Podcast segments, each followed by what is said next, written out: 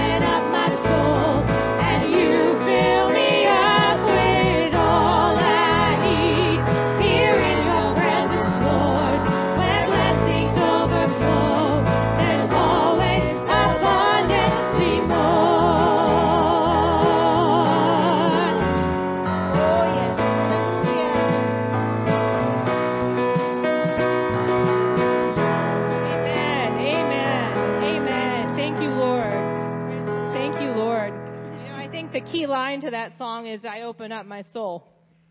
You know, there's more in Christ, but we have to open up our soul to receive what he has for us because he is a God of more. We're going to introduce a new one today. It's called Abide. And as we do this one, um, the chorus you're going to see is more like a prayer. And I hope you make that your prayer this morning uh, that you want to abide in Christ, abide in, abiding in him and in his all we need.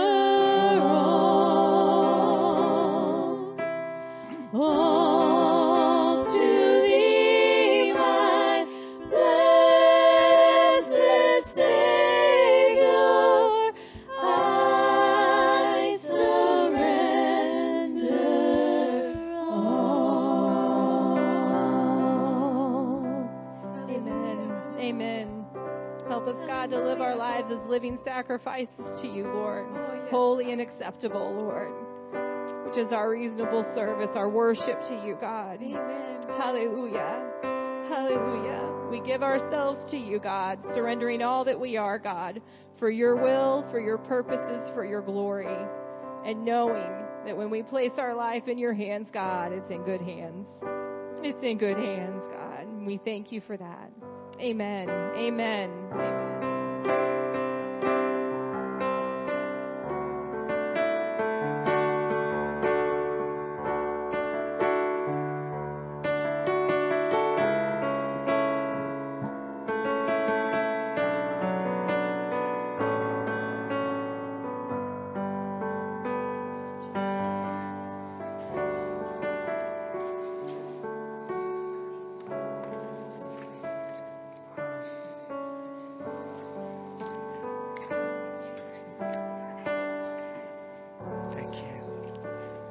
Sometimes we forget what a uh,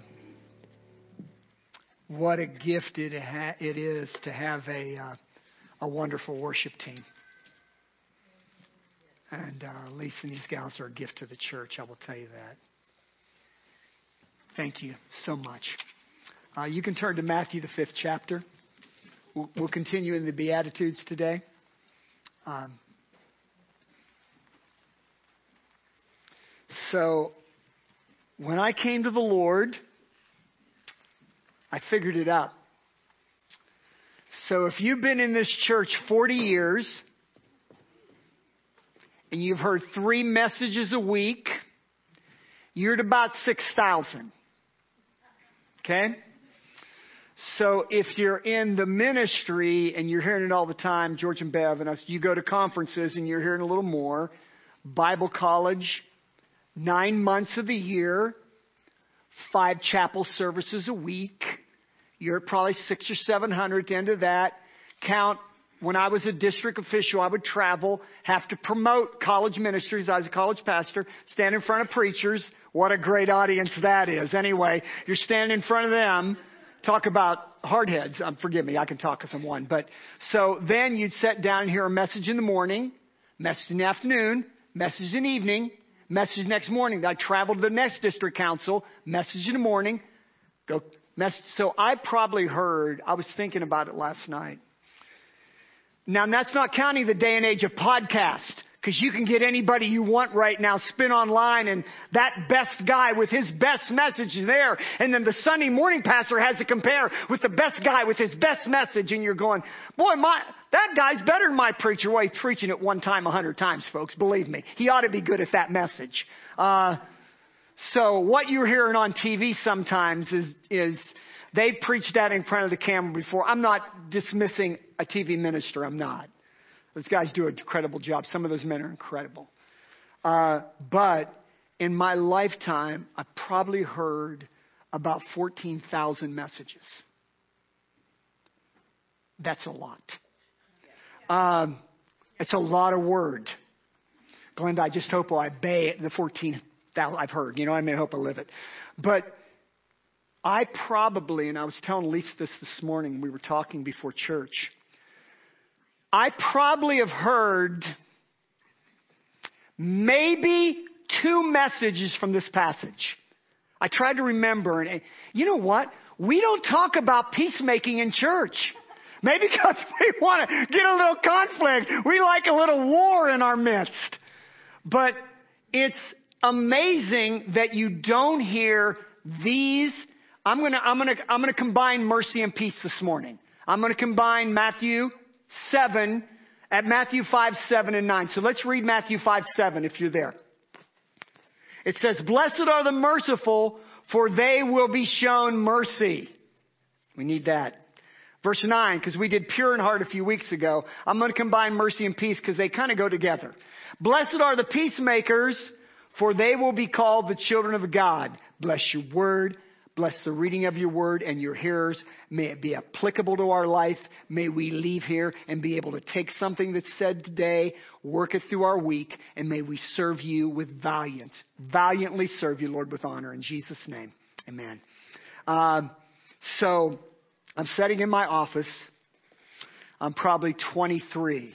That was a good bill too, George. This one's a good, but 23 year old Bill was good too. He's a nice guy. So I'm sitting in my office and uh, it's two o'clock in the afternoon. I had just got through going to the high school and eating lunch with some of our high school seniors at East Central High School in Tulsa, Oklahoma. And uh, Foster Middle School was right across from the church. So I'm sitting there at two o'clock, and I come back to the office. The secretary says, "Hey, uh, Ben's here." It's not his name, but she says, "Ben's here," and I'm going, "What?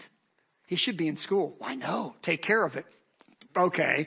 Uh, so I walk in. He's sitting there. I said, "What are you doing?" He said, "I just left school. Just wanted to come hang out." This isn't the place to hang out, young man. We got Wednesday night church. We got Wednesday night youth service for that. Yeah, but I wanted to hang out immediately. I knew. I just knew. Sometimes, you, whether you whether you are serving God or not serving God, I knew that it was God dealing with me. But sometimes people just have an. There are some people that have better intuition than others. Most of us would be say that would be led of the Holy Spirit. Uh, but I've met people that don't know God that have great intuition. That's not saying they're led of the Spirit. They just have natural wisdom. And don't dismiss that in your life. Be careful.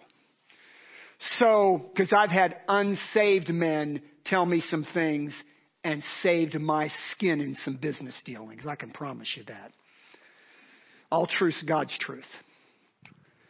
So, when he started talking to me, I knew immediately.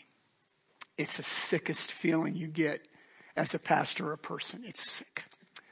So he, I said, "What are you doing here?" He said, "Well, I just want to come hang out." And I went, "Uh oh." I went, "Why are you here?" And he went, "Well, I just wanted to come talk to you."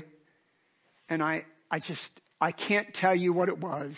You'll know it when you, when it happens to you. I just sometimes God just downloads.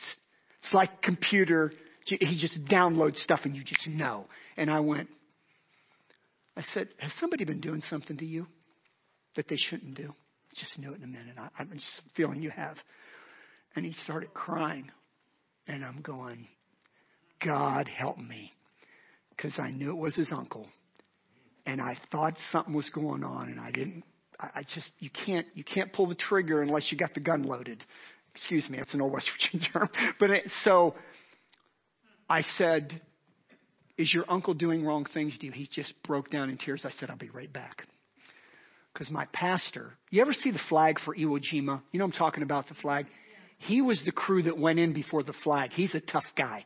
His Marine, his Marine group was the group that went in before the guys that raised the flag. So he's had a lot of war his wife would tell me he'd wake up when he came back from the war and he would be beside the bed dressed like this because he just, you know, we didn't know it was called, you know, war. He, he just, she said he'd been through so many battles, but God had saved him. He was an oil man that was a millionaire. He became our pastor. Incredible guy. J.W. Ellsworth, I owe a lot of who I am to him. I love him. He's since passed. But I said, Brother Ellsworth, I got a challenge in the office. Johnny, and he went, Stay right here. he went down. He took Johnny, found his uncle, got him arrested. He just had a lot of lot of spin in the neighborhood. You're of this guy. He took he took this young man in his home, made sure he got a college degree, graduated from college, and he's doing well. You know what that's called? It's called mercy. And see, the Bill Snyder wanted to have war. I did not want to be a peacemaker. I wanted to go take his uncle behind the woodshed and say, I'll show you what abuse is. Because that was me. My pastor showed me what was mercy is and what justice was. If you, you know, Romans, if you, if you go according to the sword, then you'll have to pay for the sword. You know, we have justice in this country. But the Bible says that blessed are the merciful. Did, did, I, did I ask you to put Lamentations 322 on there in the KJV? It is the Lord's mercies, this is a great passage, that we are not consumed because his compassions fail not. They never fail. So justice is getting what we deserve. Now, his uncle got what he deserved. Years, years in prison. Mercy's getting what we not getting what we deserve, and of course, grace is getting what we don't deserve. It's interesting, I was looking, the reason people use Greek a lot isn't because they're trying to be smart. It's that a lot of words in Greek and English don't translate very well. And the Bible was written, the New Testament, in, in the original language Greek. So the word Greek has its root word in, in Hebrew. And it means, mercy means getting inside somebody's skin. That sound like Jesus? Because God sent him. Jesus was God in the flesh, walked among us, showed us how to live. Show, he saw, he felt things that we do. He was fully God, yet fully man. He was a perfect God man. He came and identified with us. When you say you have mercy for someone, it means you identify with them. David sins with Bathsheba. Terrible. The king. But Nathan comes and says, You're the man. I know your sin. And if you ever read Psalm 51, 2 Samuel 12 talks about that story if you want to go home and read it. But if you read 2 Samuel 12 about David, you better read Psalm 51 and see how he repented and his heart came back to God and he said, I've sinned. I've done wrong, God. Have mercy on me.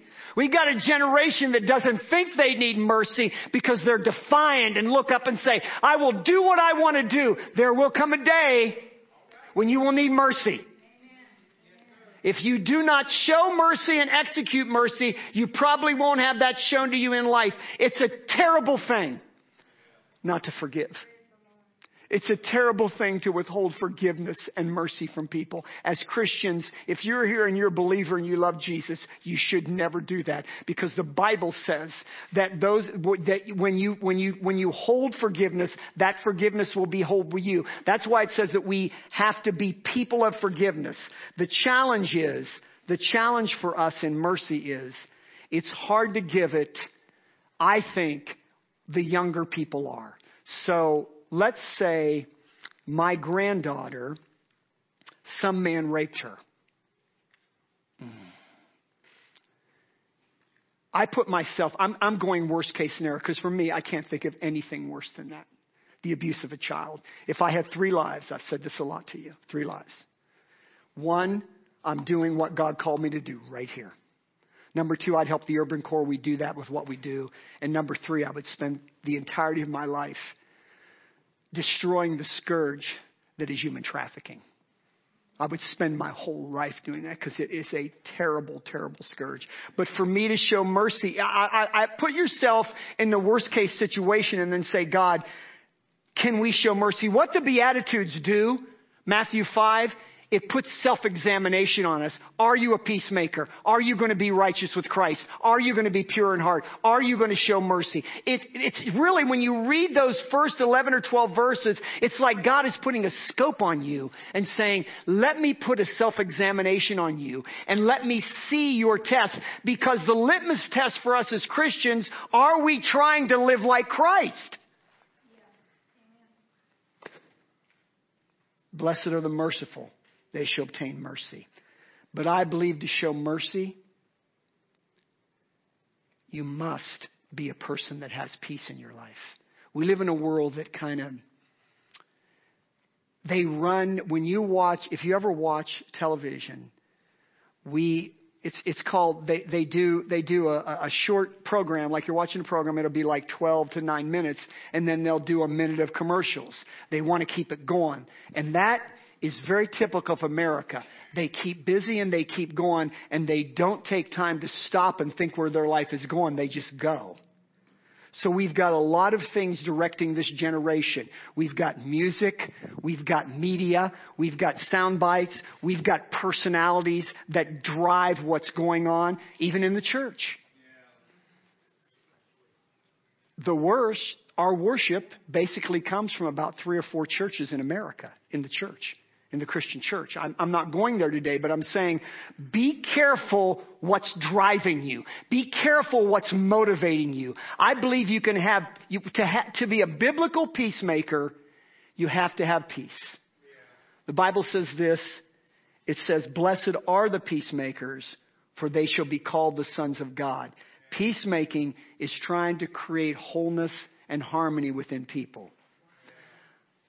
I'm going to say it again Peacemaking is trying to create wholeness and harmony between people. I, I went to over 40 sites looking for Peacemaker. 40 sites.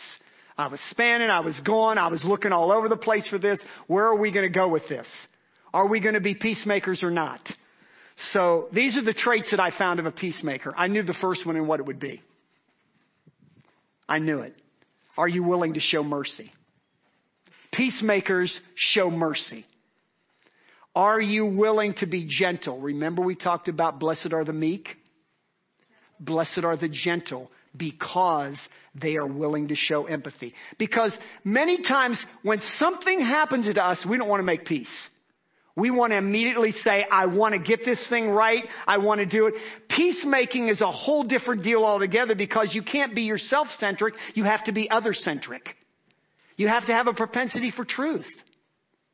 Where peace falls down many times in conflict resolve is that one party the other party doesn't understand each other. I think we understand that we're not at peace with God if we don't say that Jesus is Lord. We had that in Sunday school this morning. What gives us peace with God is we surrender our life to Christ and say, Your Lord, guide me, use me, help me to see the truth. The, the challenge is with no peace is that we don't surrender to Christ. If you're not surrendered to Christ and you're a Christian, peace won't be there.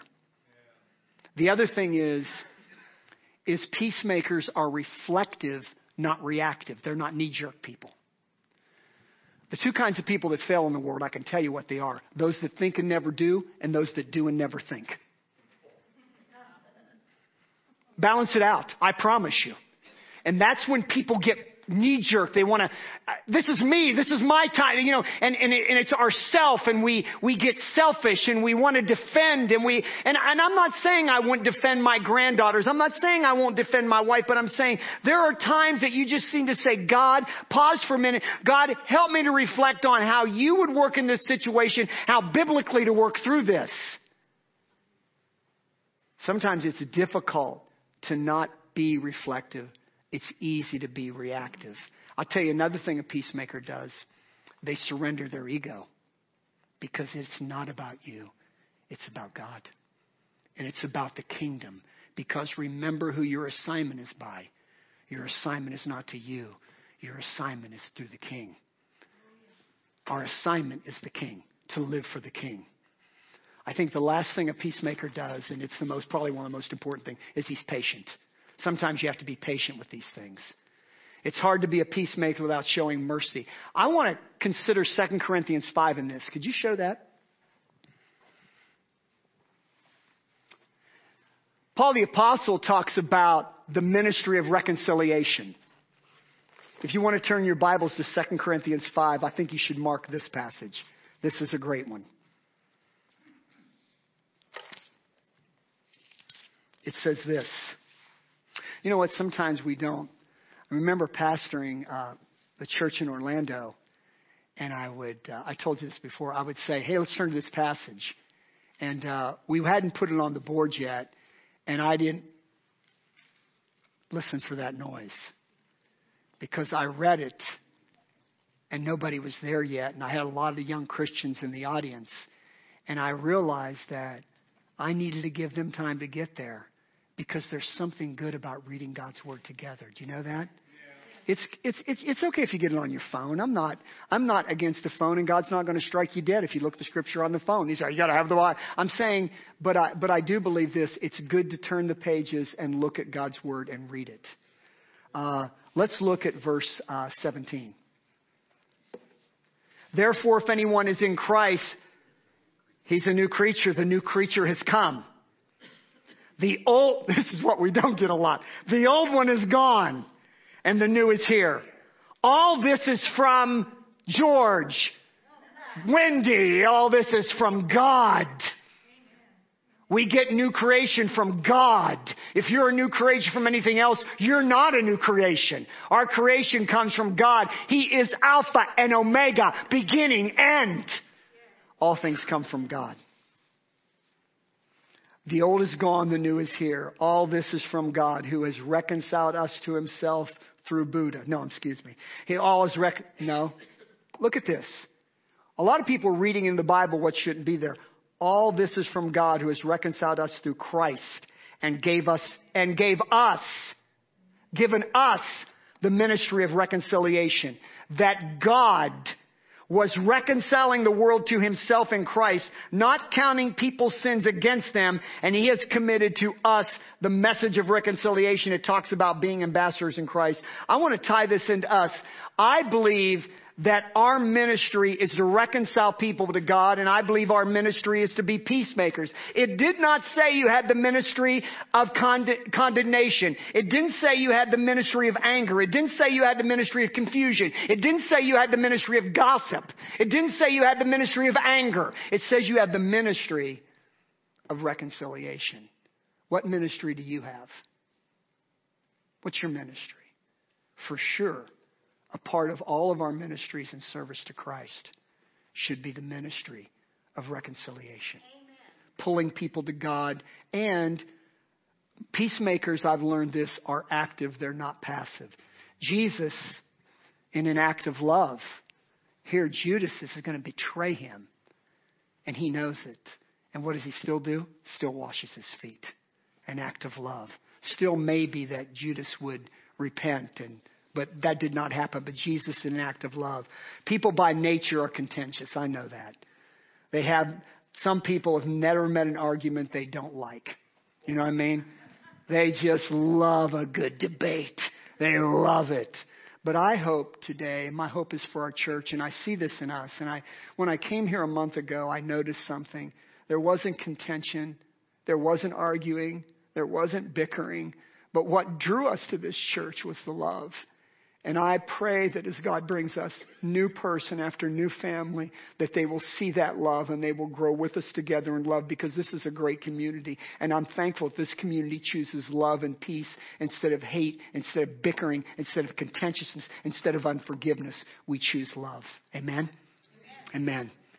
What's the opposite of love? A lot of people think it's hate. You know what I believe it is? I believe it's apathy. I don't believe it's hate. I believe God cared. He got angry. He loved the children of Israel. He was jealous for their love. I think if you don't love someone, you just walk away and say, I don't care. I believe we need to love people. God was angry at his children. He cared resentment, but still showed mercy. Some people in the world can't live without anger. They can't live without war. They can't live without drama. I've met people like that. Let us pledge today before God that we're going to be people of peace. That we're going to be people that build bridges. We're going to be people that have the water and not the gasoline in our hands. That we don't throw the gas on the bridge and burn it, but we help people walk over. And we have traits of mercy. We have traits where we're patient. We have traits in our life where we're reflective and not reactive. That we become peacemakers for God. That God gives us the ability when we see war in the sense of conflict in people's lives, that God gives us the ability to make peace because that's what the Bible says. Blessed are the merciful, for they shall be shown mercy. Blessed are the peacemakers, for they shall be called the sons of God. Uh, I was at a, uh, would you call it a worship venue with Steven Curtis Chapman? He's a Christian singer. Um, uh, it was in uh, 2006. We were in Lakeland, Florida. God, please give us Lakeland, Florida weather for the next month. Anyway, no, I'm just, but, uh, but, uh, we were in Lakeland, Florida, and, uh, he had, uh, he is doing a tour about, uh, uh, the Auca Indian are a tribe that's in Ecuador. Uh, the famous story is Jim Elliot, the missionary, went there with a group of 10 people. If you don't know the story, he was, uh, he went there as a missionary. The group was hideously slaughtered and martyred on the beach. Uh, the book is, and if you want to read a good book, it's called Through the Gates of Splendor. His wife, Elisabeth Elliot, who Wendy and I have heard speak many times, Elisabeth Elliot wrote the book Through Gates of Splendor. It's about Jim's life. Incredible book. She's an incredible speaker and a great woman. Uh, the pilot of that uh, uh, his name was Spear. So the movie was called The Tip of the Spear. So Steve his son was a missionary back to that island. So it's one of the greatest things I've seen in a long time. So he starts speaking about the movie. They're promoting the movie. You know, they're doing a tour and promoting the movie. And he said, I want you to meet somebody. So this little guy walks out, this little dark complected guy. I'm going, what is this, a joke? I really, I didn't know. You know, I'm just, my, my mind spins differently than yours does. I don't know what's going to happen. So, uh, and you know he said? People of earth. It's interpreting. Jesus is my Lord. Thank you for being here tonight. This was the guy that murdered his dad, that savagely destroyed and killed his father and all those other men. Steve went back as a missionary and led the person that slaughtered his dad to Jesus. Now that's a peacemaker, and that's mercy, isn't it? Would to God that we have that kind of mercy and that kind of peace in our life. Amen? Hey, let's do this. Let's be God's people of mercy.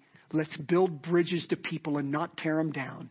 You know, like builders would know this. You can take 10 years and build a building, and that bulldozer will do it in a day. You know what I mean? You could see these buildings like in Vegas. We're going to blow up that casino because we need more money and bigger and better. So to implode that building, if you've ever seen it, it is an incredible sight. Just stay back so the dust doesn't get you. But you can see that building go down. And it takes them a year and a half to put it up, and they're done in one day. Don't be the one day Christian. Don't be the person that takes one day and destroys a relationship. Take time and build it. Be the peacemaker. Be the bridge maker. Amen. Let's stand. Thank you, Father.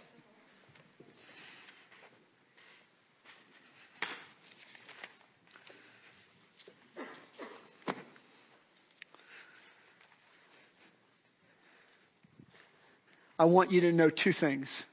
Number one, Jesus heals the sick. Amen? This church believes that. You can go down the street, everyone, and go, this church, as long as this guy is here, will never stop believing that God doesn't heal the sick. Uh, I also believe that Jesus saves. Hear me real clear on this.